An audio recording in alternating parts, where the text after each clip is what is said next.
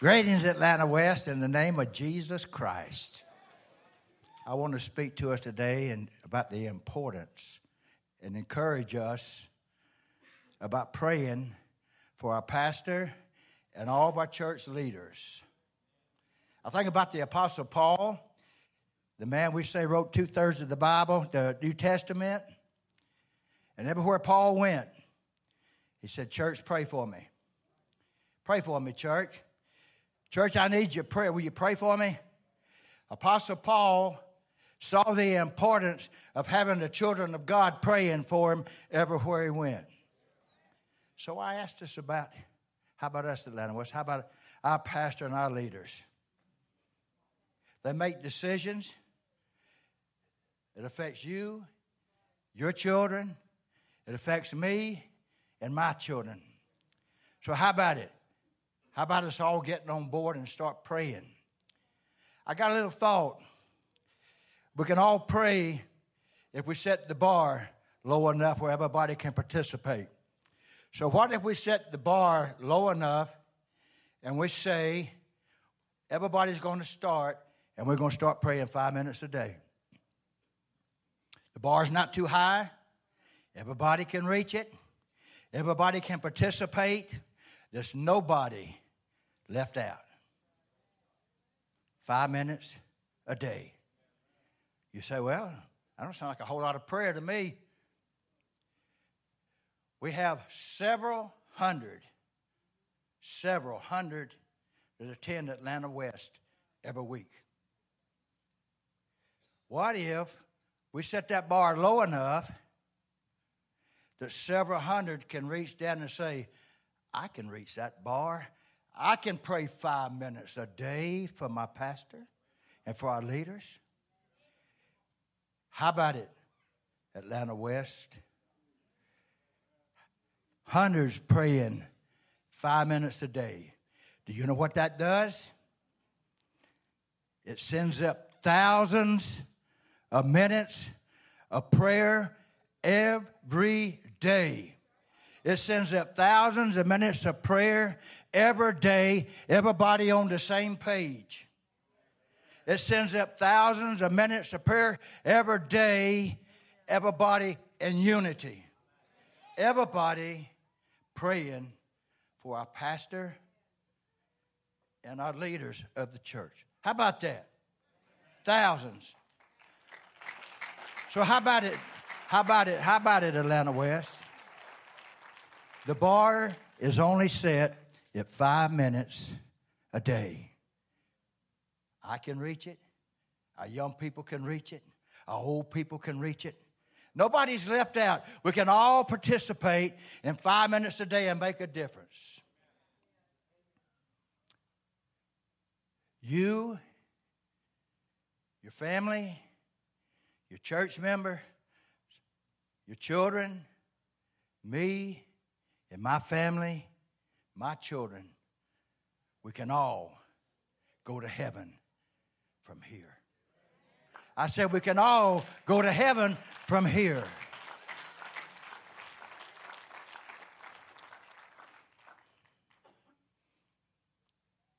My name is Brother Wayne Walker, and I want to tell you today that this man here is my pastor, and I love him.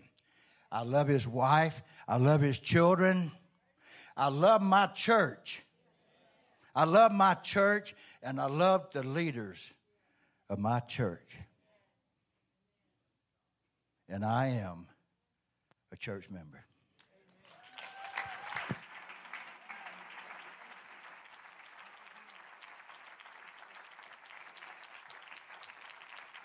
If that's a commitment you're willing to make, would you stand?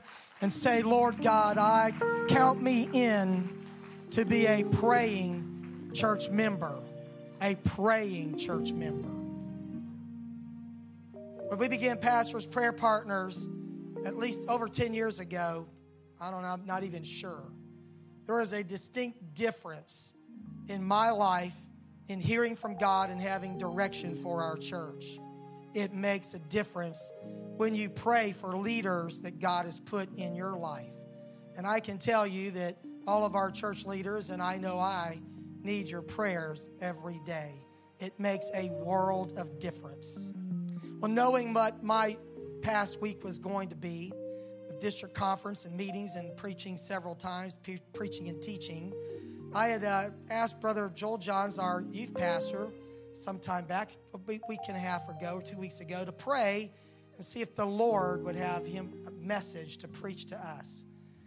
And we all had a very busy week at district conference, but he prayed and the Lord put a message in his heart. And I believe the Lord is going to speak to you today.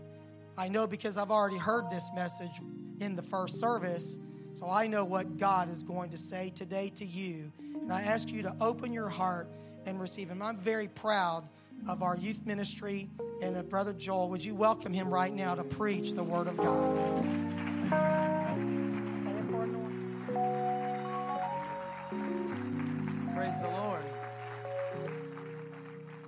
Great in the house today. Amen. No place I'd rather be than right here, Atlanta West, with our church. And it is a privilege and honor to speak to you today. Privilege and honor to work in our student ministry. And I love our students, believe in them and what God's going to do through them in the next generation. Amen. What a great group of students we have. Amen. Thank you, Jesus.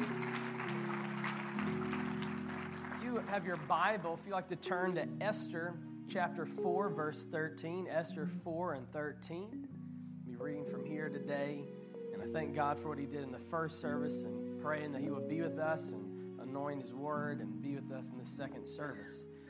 Uh, Esther 4 13, it reads this And Mordecai told them to answer Esther Do not think in your heart that you will escape in the king's palace any more than all the other Jews. For if you remain completely silent at this time, relief and deliverance will arise from the Jews from another place, but you and your father's house will perish. Yet who knows whether you have come to the kingdom for such a time as this? Amen. I want to speak to you today on this subject the right place at the right time. And I want you to say that with me today the right place at the right time. Man, you may be seated. About two weeks ago, I was talking with Brother Johns and two students that I had just finished teaching a Bible study with. We were in his office, and there, if you've ever been pastor's office, hopefully some of you are thankful you haven't been in pastor's office. If you've been there, he has pictures of our family and my grandparents, and there's a picture there of my great grandfather. And we were telling stories and talking about Daddy Doc. He was born July 28, 1905, and passed away December 16, 2005, at 100 years old. Consider this when he was born, Theodore Roosevelt was president and the Wright brothers were still doing test runs on one of their first airplanes. Uh, these students we were talking about, they're blown away that he had lived through some of the most pivotal points in the 20th century the designing of Henry Ford's Model T, the sinking of the Titanic, World War I, Prohibition, women gaining the right to vote, the Great Depression, World War II, Pearl Harbor, the Civil Rights Movement, and the first man on the moon. It was amazing to think that he had lived through that place and time in history. And hear me today, in each and every one of our lives, we will experience some very pivotal points in our lifetime and in our history. But there is none greater than that that God ordains. I want you to understand today that God has placed you at the right place at the right time to accomplish his purpose. If you believe that, say amen. When I think of the state of ungodliness in our world and in our culture right now, I believe that the church has been placed at a strategic place and time to make a great impact on this world. And I believe that God has positioned you to advance His kingdom. Yes, you.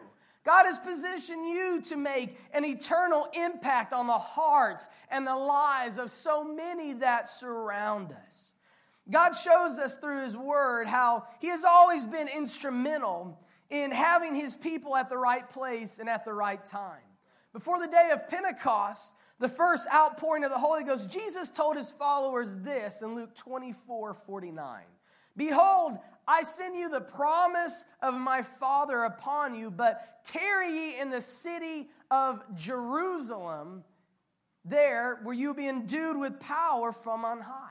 He had about 120 people strategically positioned at the right place and at the right time. And when they gathered there together, this happened, Acts 2 1 through 4. The day of Pentecost was fully come. They were all in one accord in one place. And suddenly there came a sound from heaven as of a rushing mighty wind. And it filled all the house where they were sitting.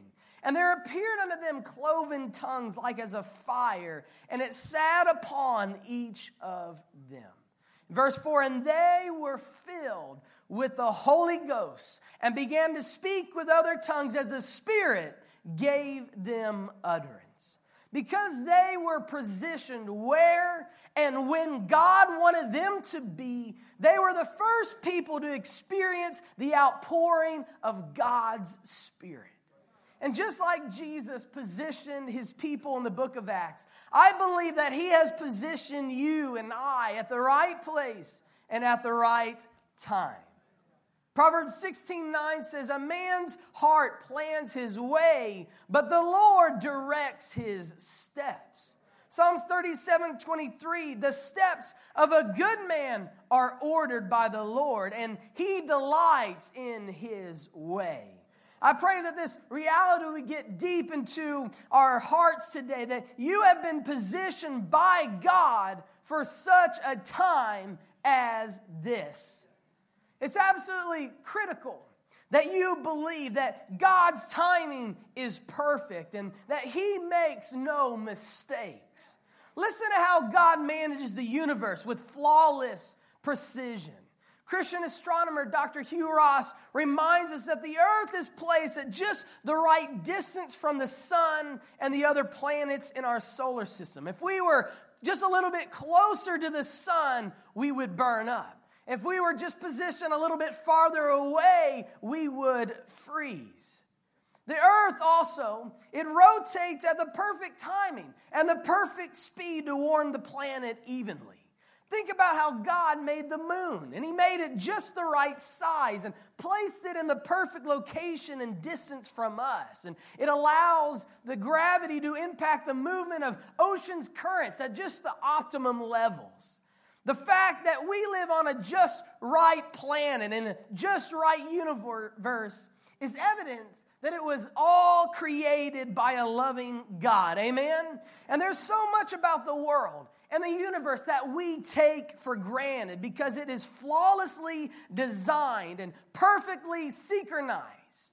It should be easy to conclude that God knows what He's doing. Amen. Without a shadow of doubt, He is in control. Amen. He excels at orchestrating things at the right place and at the right time. And when it comes to His people, when it comes to you, you can be sure that God cares more about you than He cares about the sun. He cares more about you than He cares about the position of the moon or the position of the stars. God has a right place, amen, and a right time for His people. In the Old Testament, God wanted Moses to lead the children of Israel out of Egypt. And he wanted David to fight Goliath and be king of Israel. He wanted Mary to be the mother of Jesus. He wanted Peter to preach the gospel in Acts 2. He wanted Paul to minister to the Gentiles, to testify before kings, and to write some 13 books in the New Testament. But here today, at the very pivotal place and time in history, when God wants to pour out his spirit upon all flesh, he did not place Moses here. He did not choose David, Mary, Peter, or Paul. He chose you, amen, and me for such a time as this. He could have chose any man or woman and child in the Bible, but he chose you. Ephesians 2:10 says, "For we are God's masterpiece. He has created us anew in Christ Jesus, so we can do the things that He planned for us long ago. Church, God has orchestrated and ordained it so that you would be at the right place at the right time. But being where God wants us to be is meaningless if we do not listen to His voice and obey His commands. I pray today that your hearts would be open, that you would surrender your will to God so that His will can be done. Amen? One of the most captivating stories in the Bible that illustrates somebody being in the right place at the right time is the story of Esther. Esther, I'm sure many of you have read, is a fascinating story. It's a drama, it's filled with danger and intrigue and suspense. And the story, it begins with King Ahasuerus. That's his Hebrew name, but he's also known as Xerxes. That's much easier to say, so I'm going to stick with Xerxes throughout this sermon. But King Xerxes, he was a very complex individual. He was an animated man, he was full of emotional extremes. But despite his difficult personality, he was a very powerful king. He, with a vast domain of over 127 provinces from India all the way to Ethiopia. And we're introduced to Xerxes at a banquet as an extravagant feast held at his winter palace in Susa. Sounds nice, right? We wish we had a winter palace or a winter home somewhere. But this vain and this lavish display of his wealth and his royal glory, it lasted for 187 days. There at the banquet, it was a phenomenal time of showing off who he was and his glory and his power. And he attempted what no man should do to put his queen Vashti on display and to parade her around as a trophy, as a token for all to see her beauty. Well, when she refused, as we expect, he was humiliated, and the Bible says he burned with anger. And he consulted his advisors and was counseled to dispose of her and find another queen. So the search began. The king sent out agents to each province to bring select women into the royal harem. And here we're introduced to Esther.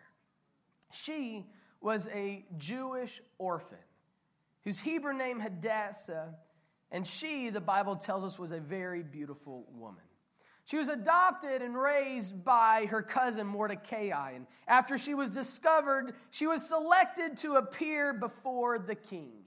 And with much wisdom, as we'll later find, Mordecai tells her not to reveal yet that she is Jewish.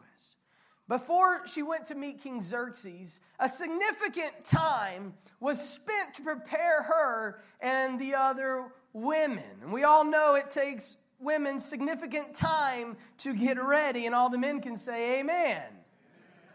Brave men. The week of Valentine's. But this wasn't a day or two to freshen up, it was a year of pampering, a year of beauty treatments. For six months, they were treated with oil and myrrh, followed by six months with special perfumes and ointments. And husbands, that great Valentine's gift you thought you had lined up for your wife, that one hour at the spa, man, imagine an entire year.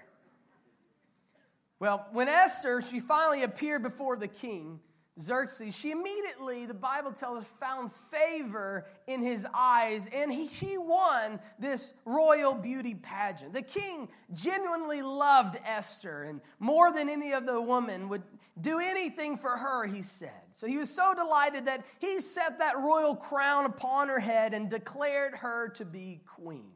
But who would have thought from the beginning of the story that a Jewish, a captive, an orphan was born to be a Persian queen. I want to pause. I want to encourage somebody here today that no matter who you are, no matter where you come from, God can still use you. Do you believe that? Don't let your past, don't let your current circumstances dictate your future because God has you at the right place and the right time. Amen? He's the one who gives and He's the one who takes away. There's nothing too hard for Him. So if that's you today, you keep trusting God. You keep faithfully serving Him, and there's no telling what He will do for you. That's what God will do when you are at the right place and the right time. Meanwhile, Mordecai, he was faithfully serving as a doorkeeper to the court, and in his position at the king's gate, he secretly learned of a plot to assassinate King Xerxes. With the help of Esther and her new position, he's able to warn the king of these two assassins who guarded his private quarters, and his good deed was recorded in the palace records. God had Mordecai in the right place at the right time. But during this event, there's an evil man named Haman, and he emerges, and somehow he finds favor in the eyes of King Xerxes. He was not a man of honor or justice or any true courage, but he became the captain of the princes. And as a sign of honor and praise, wherever he would go, the people would bow down before him and honor him and worship him as he rode past through the town. But when he passed by Mordecai, he wasn't the average citizen. He refused to bow and to give worship to anyone but God. He understood the biblical commandment that we embrace that thou shalt have no, amen, no other gods before me. That we're to seek first the kingdom of God and his righteousness. As a result of Mordecai's decision, Haman was angry. He was very angry. And when he learned that Mordecai was a Jewish man, he plotted for a year to eliminate all the Jews through bribery and lies. Haman, he manipulated the king to issue a royal decree that the thousands of Jews in the empire would all be killed on just a single day. God's people were in distress. And poor Mordecai, he knew that Haman was attacking him primarily, but it was his fault that the rest of the Jews were going to be attacked. And I want us to understand that when you start following the will of God for your life, you better believe that the enemy is going to try to stop you and do whatever he can to keep you from following God's plan.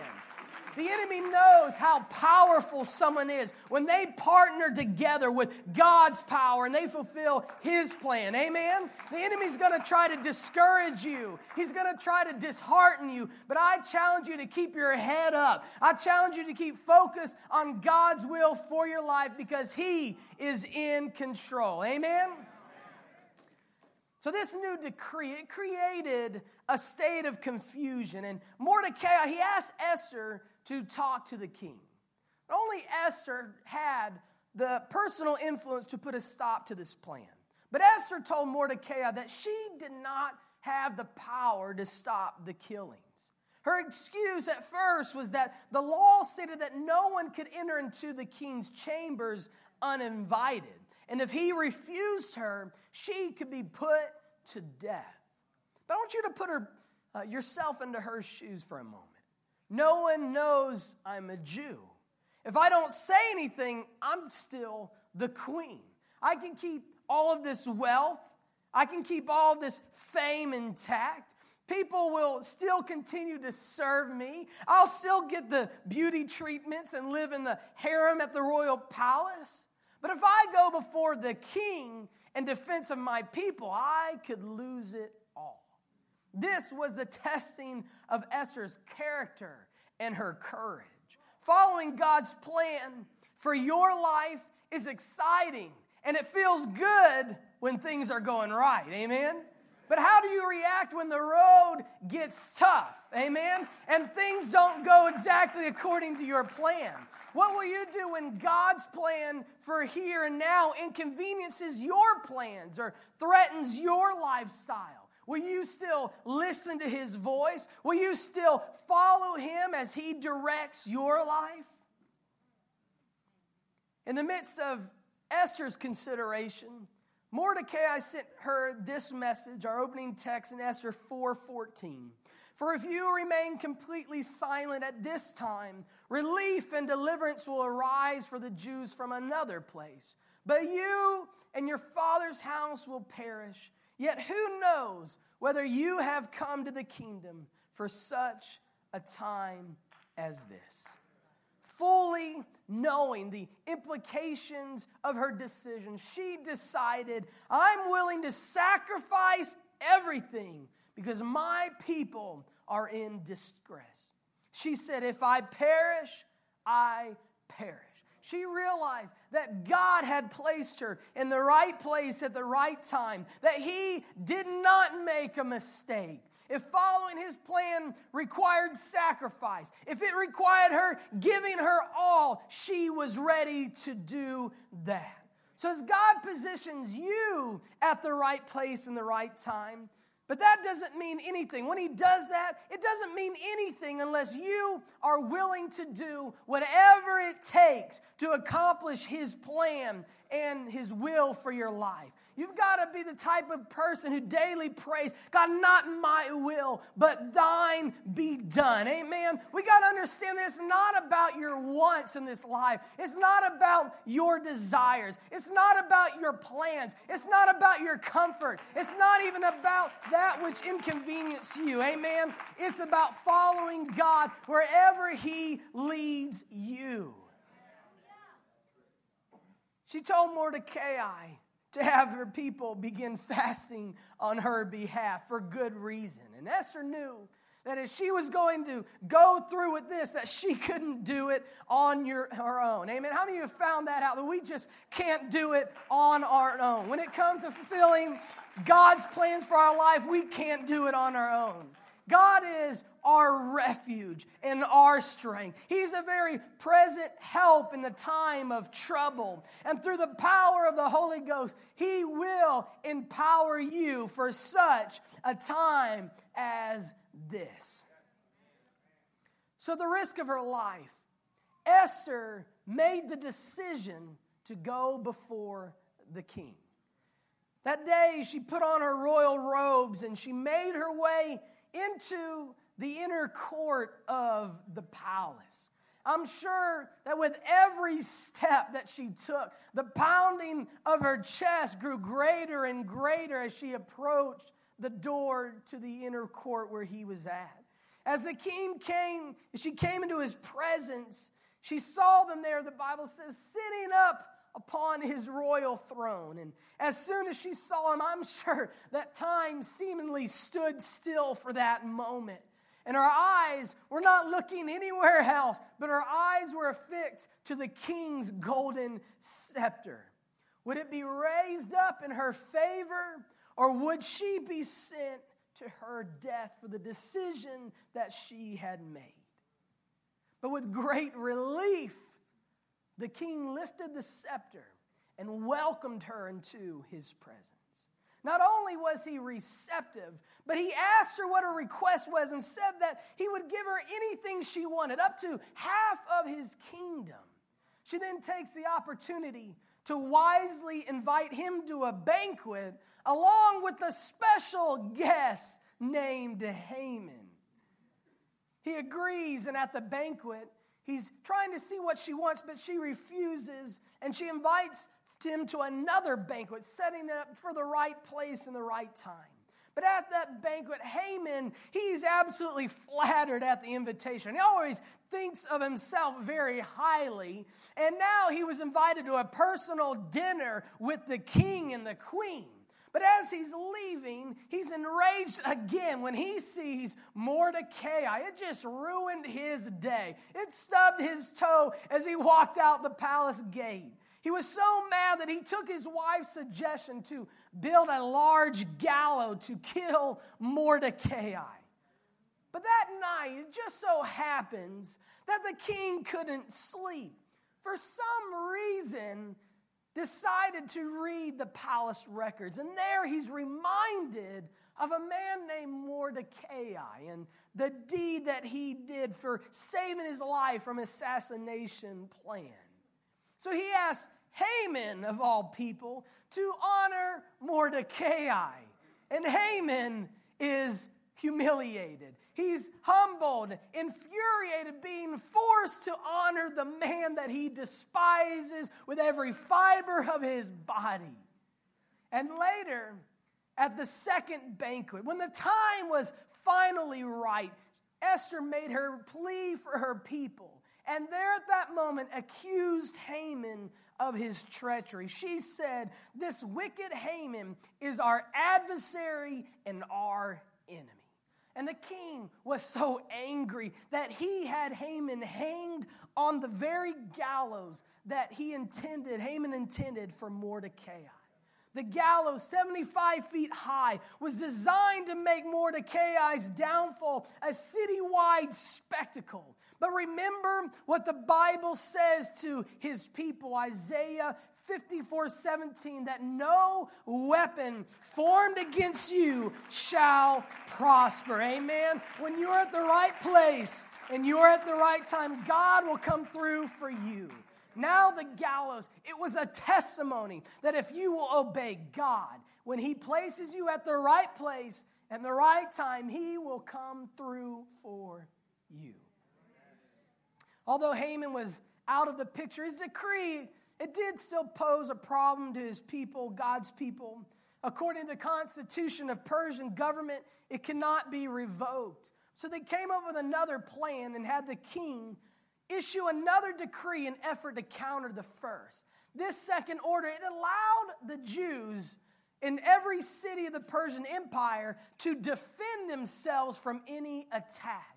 Had the people previously been attacked separately, they would have been weak and easy prey. But now, working collectively together, they were strengthened, and one another they joined together to face their enemies. On the appointed day, the Jews defended themselves and defeated those who sought to kill them. What Haman determined to be for evil in a time of defeat, God determined to be for a time of victory. Amen. You can accomplish a lot on your own with the help of God, but there is strength when we become a unified church. Amen. A body of Christ. The Word of God says that one can put a thousand to flight, but two can put 10,000 to flight. And if we this year will follow the lead of our pastor and truly mobilize, I believe that God will blow our minds with what He's about to do in this church and in this city. Amen. In our families, if we will join together and trust God. Amen. Thank you, Jesus. If we will stand upon the promises of His word, the gates of hell shall not prevail against us. The clear message of Esther is that God uses ordinary men and women to overcome impossible circumstances, to accomplish His will and His plan. He put the right people at the right place at the right time. And if he did it then, I promise you, he will do it again. Amen? I pray that not only you would be convinced today that this is the right place and that this is the right time for what God wants to do in your life. But I pray that you would truly believe and accept that you are the right person. You're the person that God has chosen, that God has called. 1 Peter 2 9 says, But you are a chosen generation, a royal priesthood, a holy nation a holy nation, his own special people, that you may proclaim the praises of him who are called out of the darkness and into the marvelous light. I pray today that the power of the Holy Ghost would show you how to apply his word to your life. I challenge you to ask yourself the question how can I make the most of what God has given me? Maybe it's making that extra commitment to find a place to serve in the church. Amen. Because we're commanded to not neglect the gifts that God has given you and me. Maybe it's starting to take advantage of the many opportunities around us every day to take to to reach those who need God. We're supposed to go into all the world, amen, and preach the gospel.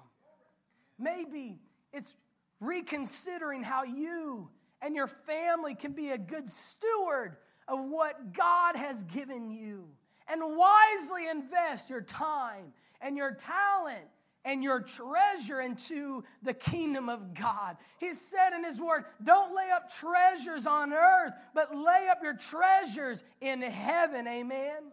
And I believe that if you will truly open your heart today, that God will speak to you and give you direction. Like the day of Esther, there is a great need in our world right now. The fields are white, ready for harvest. And while the harvest is truly great, the laborers are few. So, Atlanta West, it's time for us to mobilize. It's time for us to fulfill God's purpose for His church. Amen. To seek and save the lost, to reach out, to reach this city, and to reach our world.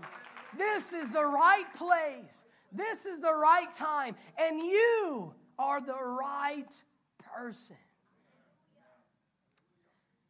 Luke 19 tells the story of a man named Zacchaeus. Zacchaeus was a tax collector. He was crooked and his life was not right. I believe that he was not content with who he was, and he really felt the tug of Jesus on his heart. And he was curious about who this man Jesus was. So when he heard that he was going to be coming by, he climbed up to the top of a sycamore tree. He wanted to be on the fringe to just check things out without being detected. But little did he know that he was really at the right place at the right time. Jesus went to Zacchaeus and he asked if he would come down and if he could go into this man's house. And because Zacchaeus responded to the request of Jesus, his life was changed and salvation came to his house. I'm sure that there are many different reasons that you find yourself at this church today.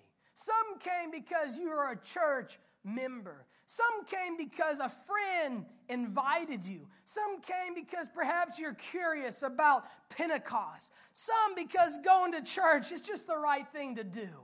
But some of you, like Zacchaeus, you're on the periphery. I felt to insert this today. You're keeping God at the distance. But I want you to know that it is no mistake, no accident that you are here today. You are at the right place, you are at the right time.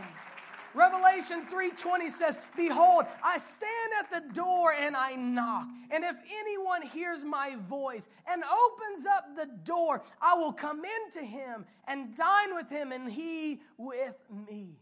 God is here today and he's beckoning you. He's calling you to open up your heart, to open the door to your life. He's not going to force his way in. He's done everything else, though. He died on a cross, he's provided salvation, and he's calling out to you today.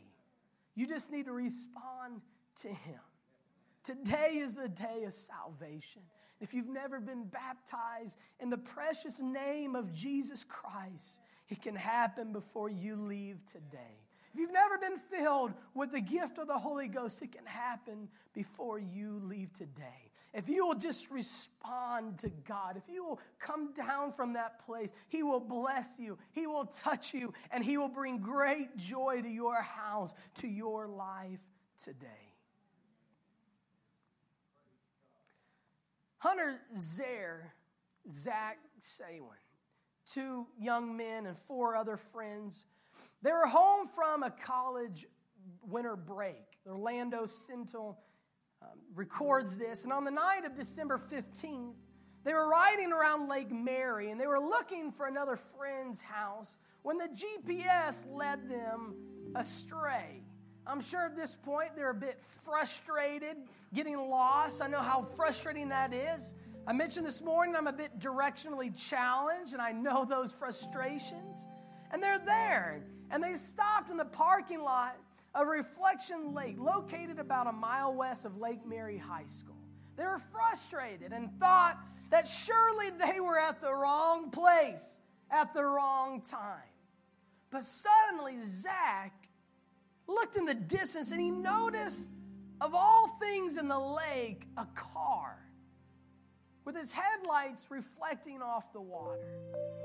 There was no time to think, said Hunter. I was the first into the water. When I got to the car, the driver was still sitting there with his hands on the steering wheel in shock of what was taking place.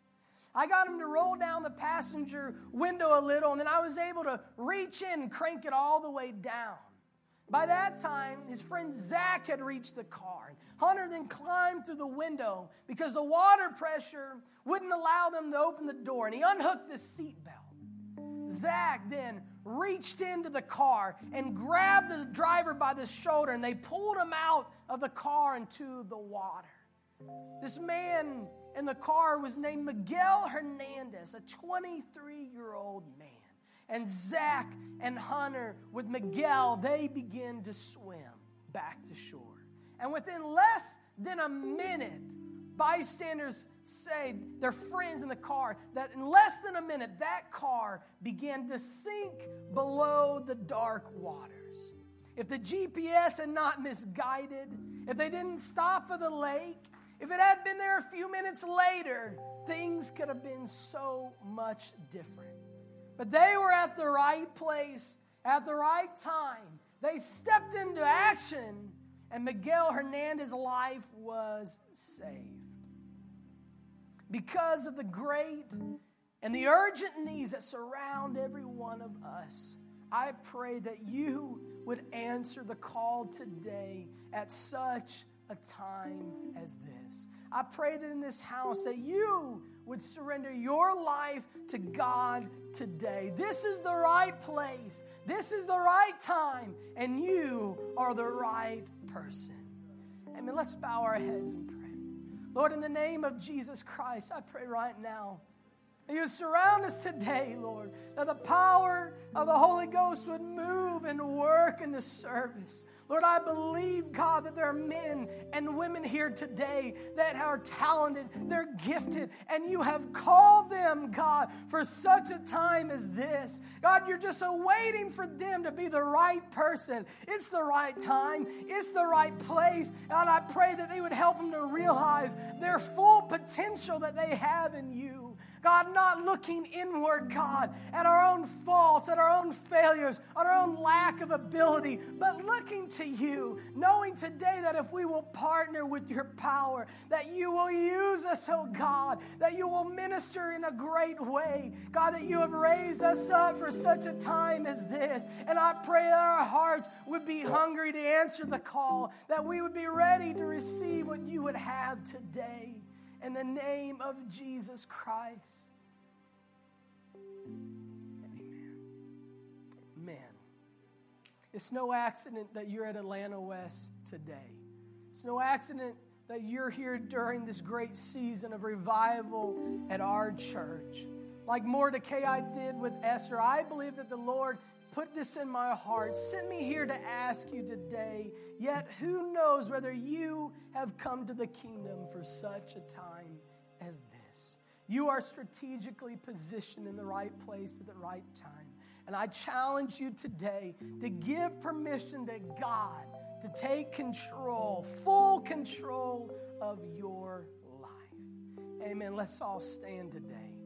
This time, I want to invite us to make a move to the altar to respond to the Word of God. God wants to do something special in this life. I pray that right now as we begin to make our way to this altar, our church family's coming. If you're a guest, here today, I invite you to join us for a time of prayer. That you would open up your hearts. This is the right place. This is the right time, and God's here, and He's ready to do a great work in every one of our lives. For the next few minutes, I pray that we would search our hearts, that we would make the commitments to realize that we are positioned strategically for great revival, for great things to take place in this city. But it's up to you and it's up to me to step up to the challenge, to freely give of myself to what God wants to do. Amen. Right now, let's begin to lift up our voices, to pray to one another, to ask God to help us, to be with us, to answer the call. God, we're here today. God, it's such a time for this. That's right. Let's begin to lift up our voices. Let's create an environment where those that are here would feel comfortable, would feel liberty and freedom to respond to God. Lord, that you would help us as we lift up our hearts today. Lord, you are great and you are mighty, and there is nothing too hard for you. I pray that you would help us to know, God, that this is the place, this is the time. God, you have great things in store for us, things that we never thought possible. God, things, oh Lord, that we never thought could take place. God, but you, I pray, would give us a dream today, like Joseph, of great things to come in our future. I pray you would help us to faithfully commit, oh God, to giving of ourselves to you today in the name of Jesus Christ. Amen. That's it. Let's keep reaching. Let's keep praying to God. If there's those around you who sensitive to need, let's pray for one another. Let's let God do a great work in our hearts today as only He can do. In the name of Jesus, let's worship.